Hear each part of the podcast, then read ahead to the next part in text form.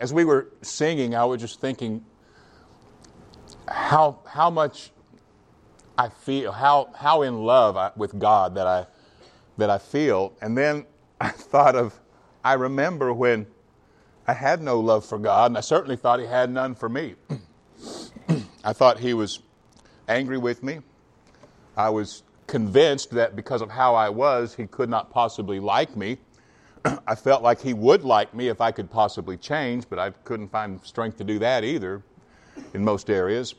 I felt like I felt like he had every kind of emotion toward me except love.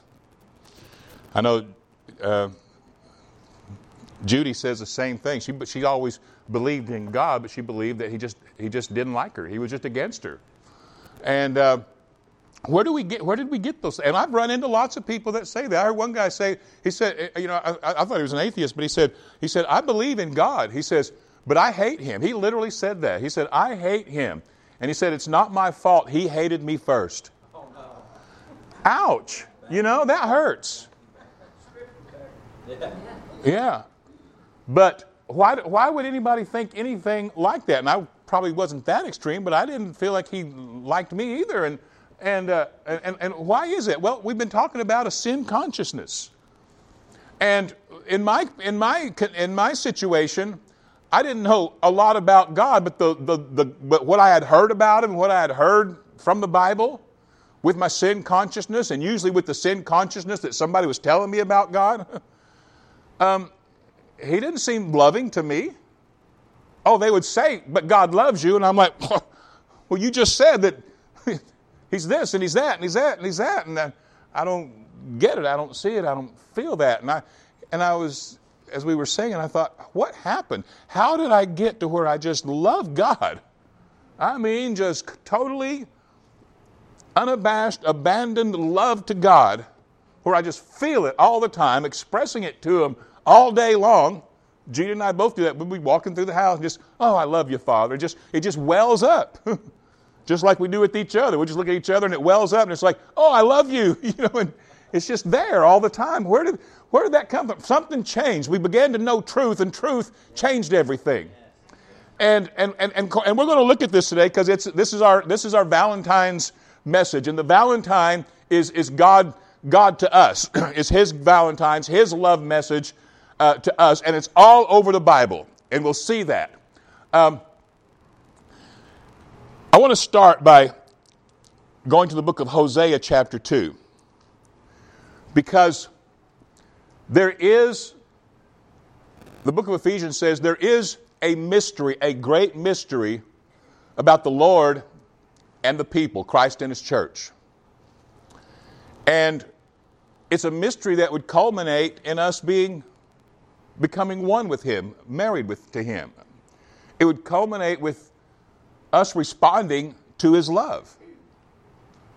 And in Hosea, it's a really good little book. It's not very long, but it's a really great study in the Old Testament because God told this prophet Hosea, He said, I want you to go and marry this, this harlot. And she's not going to be faithful to you. But I want you to go ahead and marry her. And in essence, he is saying, because I'm going to do something good with this, and I'm going to use you to show people how I really am. And so the story goes through chapter 1 and halfway through chapter 2. Turns out she's not faithful to him. She does whatever she wants. She runs around. She's unfaithful to him. Living a very ugly and sinful life. In chapter 2, verse 14, we pick it up. And he says, But then I will win her back once again. I will, I'm reading New, New Living Translation. I will lead her into the desert, and I'm going to speak tenderly to her there. I will return her vineyards to her, and I'm going to transform the valley of trouble into a gateway of hope. Now, I just want to briefly interject this right there when I, when I see this. I, you know, I, we hurt because of, you know, we lost someone last night. Marsha lost a brother, and it, and it just hurts that to know that people hurt, those closest to them are hurting the most. And we don't like death, it's an enemy, but it's something that we see in this life and we deal with it. Um, there will be a time when we won't have to talk about it anymore, it just won't happen. but we do see it happen. The last enemy that we will see underfoot is death itself, but we still deal with it at times.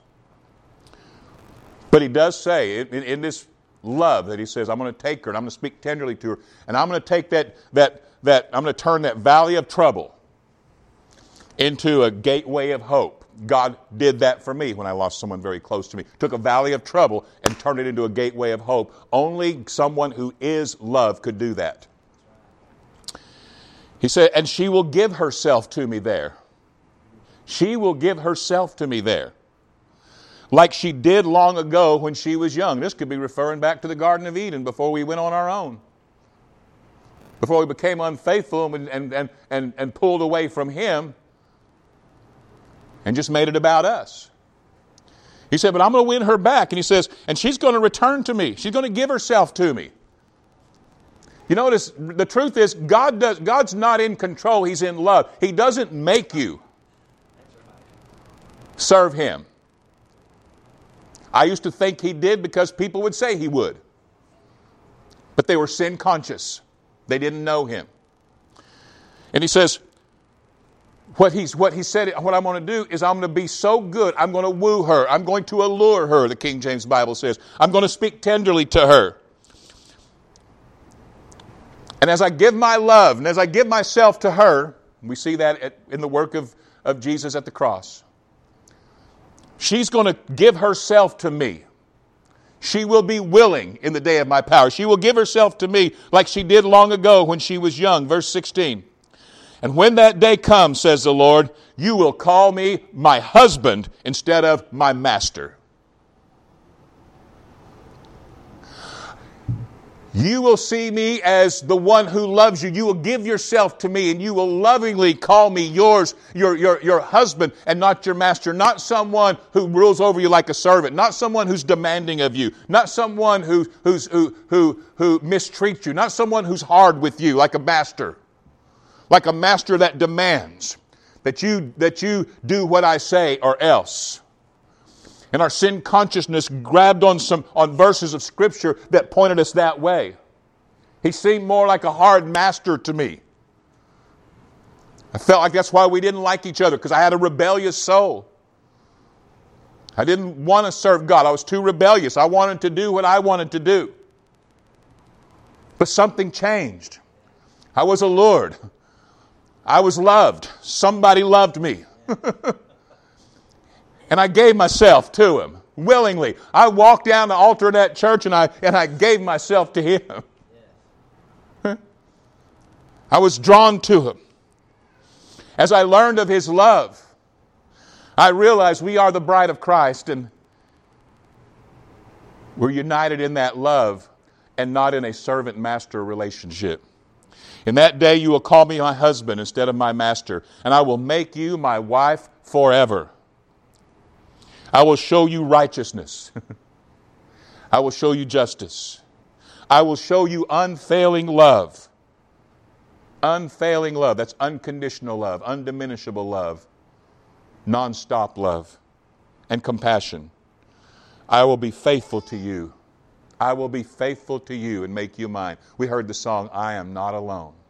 I will be faithful to you. I will be faithful to you. Men will not always be faithful, people will not always be faithful, but God will be faithful to you. We go over to the book of Ephesians, chapter 5.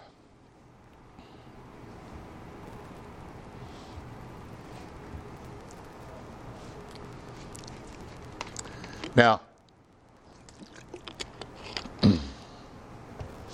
This is a passage where some men like to try to use this to be a master over women. but that's not Christ and his church. This whole ch- passage really is speaking of a mystery between Christ and his church, using the example of a husband and wife, just like God did in the Old Testament with Hosea and his wife. and in verse 25, I want to read this whole passage.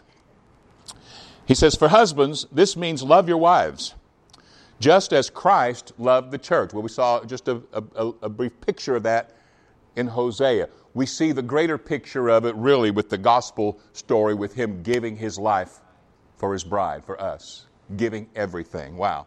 No greater love. There's no love higher. There's no love bigger. There's no love more perfect than that he would give his life for us. That's how Christ loved the church.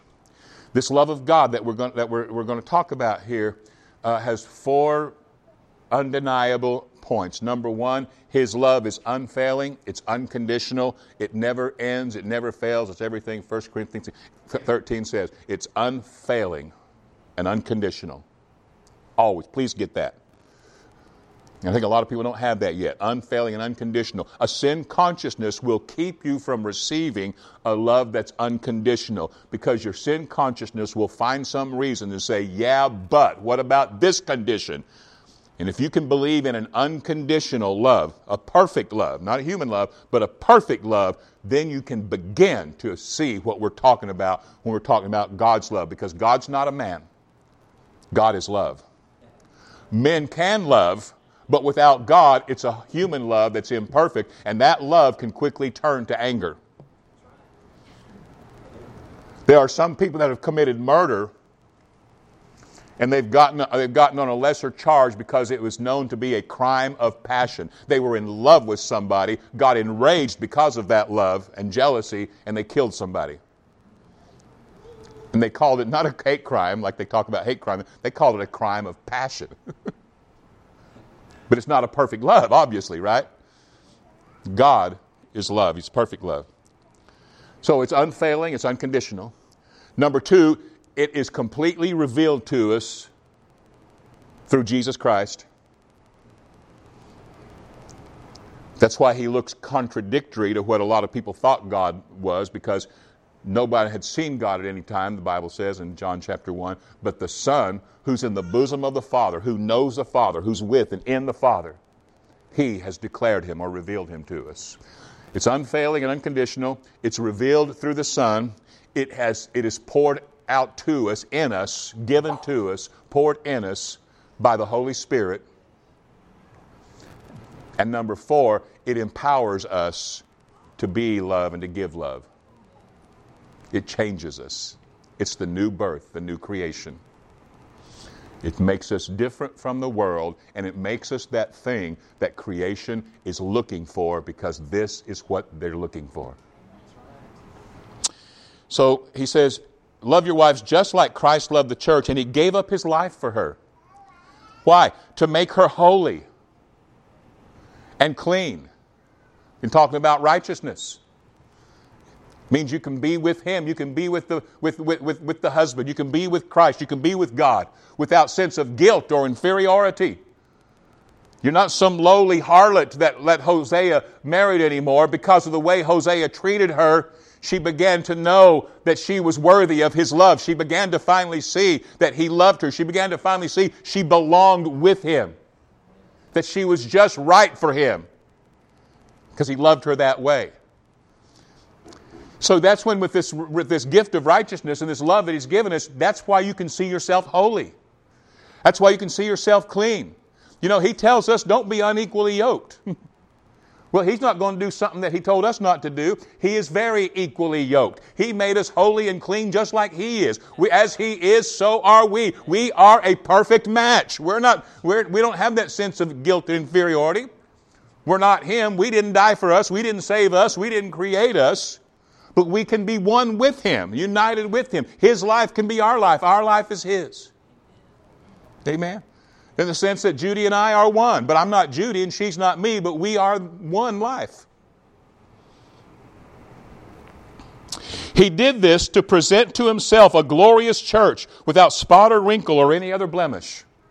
Oh, come on, understand this love. What this great love has done, how powerful it was, is it gave us the gift of righteousness and it truly, right now, if you could not, if you could lay down the sin consciousness and get truth consciousness and understand that it's not about the outward man. The Bible said in Isaiah that when the comforter, when the Jesus would come, when the master, when the Messiah, Christ would come, that he would not judge according to the seeing of his eyes. He looked at the heart. Why do you think that he could see a woman caught in adultery, deserving of death? He knew it, or excuse me, she knew it. The, those who accused her knew it. Everybody watching knew it. Jesus looked at her and saw something else. Why does he look at a rich young ruler seeking to justify himself, saying that I have kept the law, and then he wasn't willing to, to give what he had to the poor and follow Jesus? And the Bible said Jesus looked at him and loved him. He saw something different. He sees what's really there. So he could present to himself a glorious church without spot or wrinkle. I used to think that's got to be something different. Why? Because I was sin consciousness. I sin conscious. I would look at the church and I would say, "Oh my goodness, we're not glorious." What was I doing? I was I was I was knowing after the flesh. 2 Corinthians 5, Paul said, Though we have known men after the flesh, we know them that way no more. How do we know them? We know them like Christ knows us. Holy, without blemish. Glorious church. We're a glorious church. Why? Because the work of Jesus is that big, it's that powerful. That's why we're glorious. To Him be the glory. huh? We thought we were going to be a glorious church and then we're going to get credit for it. without spot or wrinkle or other blemish. Instead, that she would be holy and without fault. Woo! You can blame me. You can find fault, but there's one who bears witness of me. We tell a story, Judy and I have told you this before, but, but you know, there was when we were hadn't been married that long, really. and uh, she was saying, Is there something I can do to be a better wife? Let me know, because I want to be, I want to be the best I can. Are there any flaws I can correct? Are there any changes that I can make? I said, just keep breathing. And I don't think she does everything perfect, but I don't care. I like her. I didn't marry a future version of her. I didn't marry a potential her. I liked her just the way she was, so I was willing to be with her the way she was. I didn't engage her, with her, to, uh, get engaged to her, and then wait until she becomes glorious and becomes perfect and never does anything wrong again. Then she'll be worthy to marry. I liked her the way she was. Like the guy that bought that, found that pearl in the, the treasure in the field. He liked the treasure, so he bought the, all the dirt that was around it because he liked it. Come on. so, when you're sin conscious, what do you do? You see the flaws.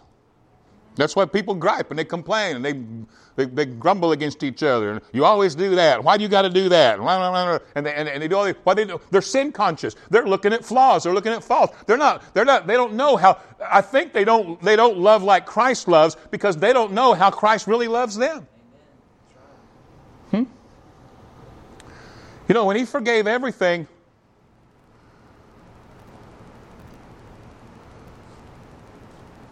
he did it all, and those that know it, they judge the same way. They, they've forgiven everything. There's nothing to hold over your head.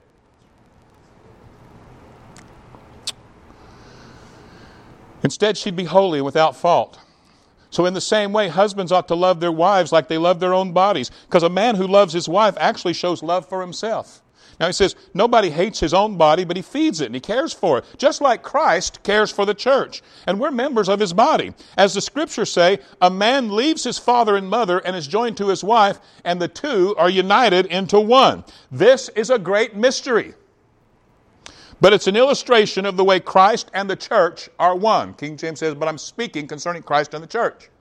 So this whole thing is he's given us a picture using man and woman as Christ and the church. He says, This is what I'm really talking about here. and it's a great mystery. Now look at this. A man leaves his father and mother. So Jesus, born in Bethlehem, raised in Nazareth, actually starts pulling away from mother and father at about 12 and starts going on about, about his father's business. What was the father's business? Well, yeah, we know that he was going to get to the cross and all that, but the whole thing was to get a bride. he was, he was going off and he was starting to be drawn, drawn, drawn away in this. Everything he started doing, everything he started declaring, revealing, teaching, even all the way through his death, his burial, resurrection, was all about him loving a bride. He left father and mother and he joined himself to us. How did he join himself? That while we were yet sinners, He united with us in our sin. Are y'all here? He united with us. He, he became one with us in our sin. He became one with us in our death, our dead condition. He became one with us. And becoming one with us, joining himself to us of his own volition, of his own love for us, while we were yet sinners, while we were still the harlot. He did exactly what Hosea said he was going to do. While we were still the harlot, he united with us, gave himself to us without any condition from us. It's unconditional.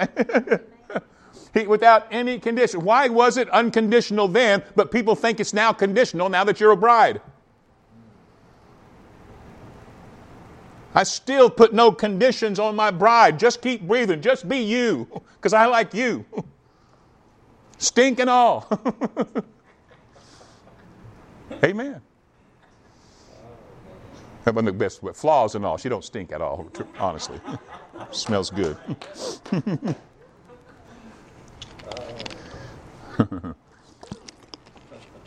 but he joined himself to us of his own love, his own volition, when we didn't love him.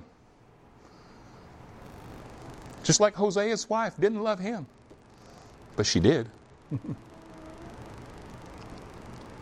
he joined himself to her. And when he joined himself to us, we were still joined when he raised from the dead. We were still joined when he ascended to heaven. And we're still joined right now. Christ in his church. And where is Christ right now? The great mystery that's been that's now revealed is Christ in you. His spirit, your soul, he that is joined to the Lord is one. It all because of this great love story. Judy, would you come up and I want to, we're going to do something a little bit fun, but we've got a we received a package, and it turns out that it's a box of Valentines. And uh, you can go ahead and read the first one. But these are Valentines that the Lord sent us. These are all from scriptures in the Bible. And the first one says, I am happy that my love is giving you new life so happy that I sing for joy. That's from Zephaniah 3:17. That's God's that's a valentine from God to us. This is a love note from God. I am happy that my love is giving you new life. So happy that I sing for joy. Would you read one? Okay. You are my chosen people, holy and dearly loved. Colossians 3:12. He chose us. This is what love is, the Bible says. Not that we loved him. It wasn't a love demanded because he's not a master. It was a love that was given because he's a lover. God is love. Uh, we want you to see this, and this is a little fun in here, but, but, it's, but we want you to see this because knowing this, can help take out all of the sin consciousness. When you know His love for you, and you know it's scriptural, it's biblical, and it's central to His whole heart and plan. We saw that in the book of Hosea that He would win us, He would allure us, and we would just give ourselves to Him just like it was in the beginning before the fall. That's the whole thing. That's why he's not just making everybody serve him. That's why he's not just making everybody a Christian and making everybody love him. He doesn't do that. He's not in control, he's in love. He's luring, he's alluring people, he's loving people to himself.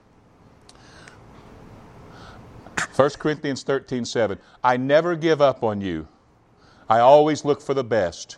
I never look back, and I keep going to the end. We heard it today. We are not alone. When you were at your sinful worst, I still loved you greatly. Ephesians 2 4. Now, is this a God who's angry with you? Is this a God who's demanding? Is this a God who's, who's displeased that you don't do something right? I think when Amber was singing her song, you know, I don't feel alone from God today, but I remember the times in my life where I felt I was completely absolutely lost alone. and alone. And I think back of those times, and I'm so touched to know now that he was sitting right there with me in that awful, awful mess I was in. And he was loving me then. And I just get so touched that I can see it now. And we didn't, know? we just didn't know it because we didn't know him yet. You know, when we read there in Hosea, he said, When you give yourself to me, he said, then you're going to call me my husband, not my master. Mm-hmm. so we saw him as, when we saw him as a master, we felt alone because, because we knew that we were not pleasing to the master. But he's a husband. He says, When you slip, my unconditional love will support you. When doubts fill your mind, I will comfort you. I'll give you hope and cheer. That's Psalm 94, 18, 19. When you slip, my unconditional love will support you. You are mine. When you are in over your head, I will be there with you. Isaiah 43, 2. Well, I'm with you always, even to the end of the world. No power could ever be found in the universe that could distance you from my love for you. That's Romans 8 39. No power anywhere could separate us. I never overlook you. I pay great attention to you, down to the last detail, even numbering the hairs on your head. Luke 12 7. I love that. You are my darling companion. These are Valentine's notes. These are, these are a little bit mushy here. You are my darling companion. For though the curse of sin surrounds you, still you remain as pure as a lily. Song of Solomon, chapter 2, verse 2. You shine among the world like stars in the sky. Philippians 2:15. Even if your own heart condemns you, I am greater than your heart. 1 John 3:20. I love that one. My peace, which transcends all understanding, guards your hearts and minds in Christ Jesus. Philippians 4 7. My extravagant kindness is meant to melt your heart and transform your mind. Romans 2 4, the Passion Translation. If you forget me, I will win you back again by speaking tenderly to you. Hosea 2:14. We read that this morning. You are my treasure, my pearl of great price. Matthew 13:45. I will help you deal with whatever hard things come up when the time comes. Matthew 6:34. Look at the birds, free and unfettered, not tied down to a job description, careless in my care and you count far more to me than birds. Matthew 6:26. I love you through all kinds of weather. I'm here to help in time of need. Proverbs 17:17. 17. Though the mountains be shaken and the hills be removed, yet my unfailing love for you will never be shaken, nor my covenant of peace be removed. Isaiah 54:10. You are my dearest friends. It pleases me to give you my kingdom. Luke 12:39. I will love you gently. I will not get angry quickly, but I will be ready to show you my faithful love. Psalms 86:15.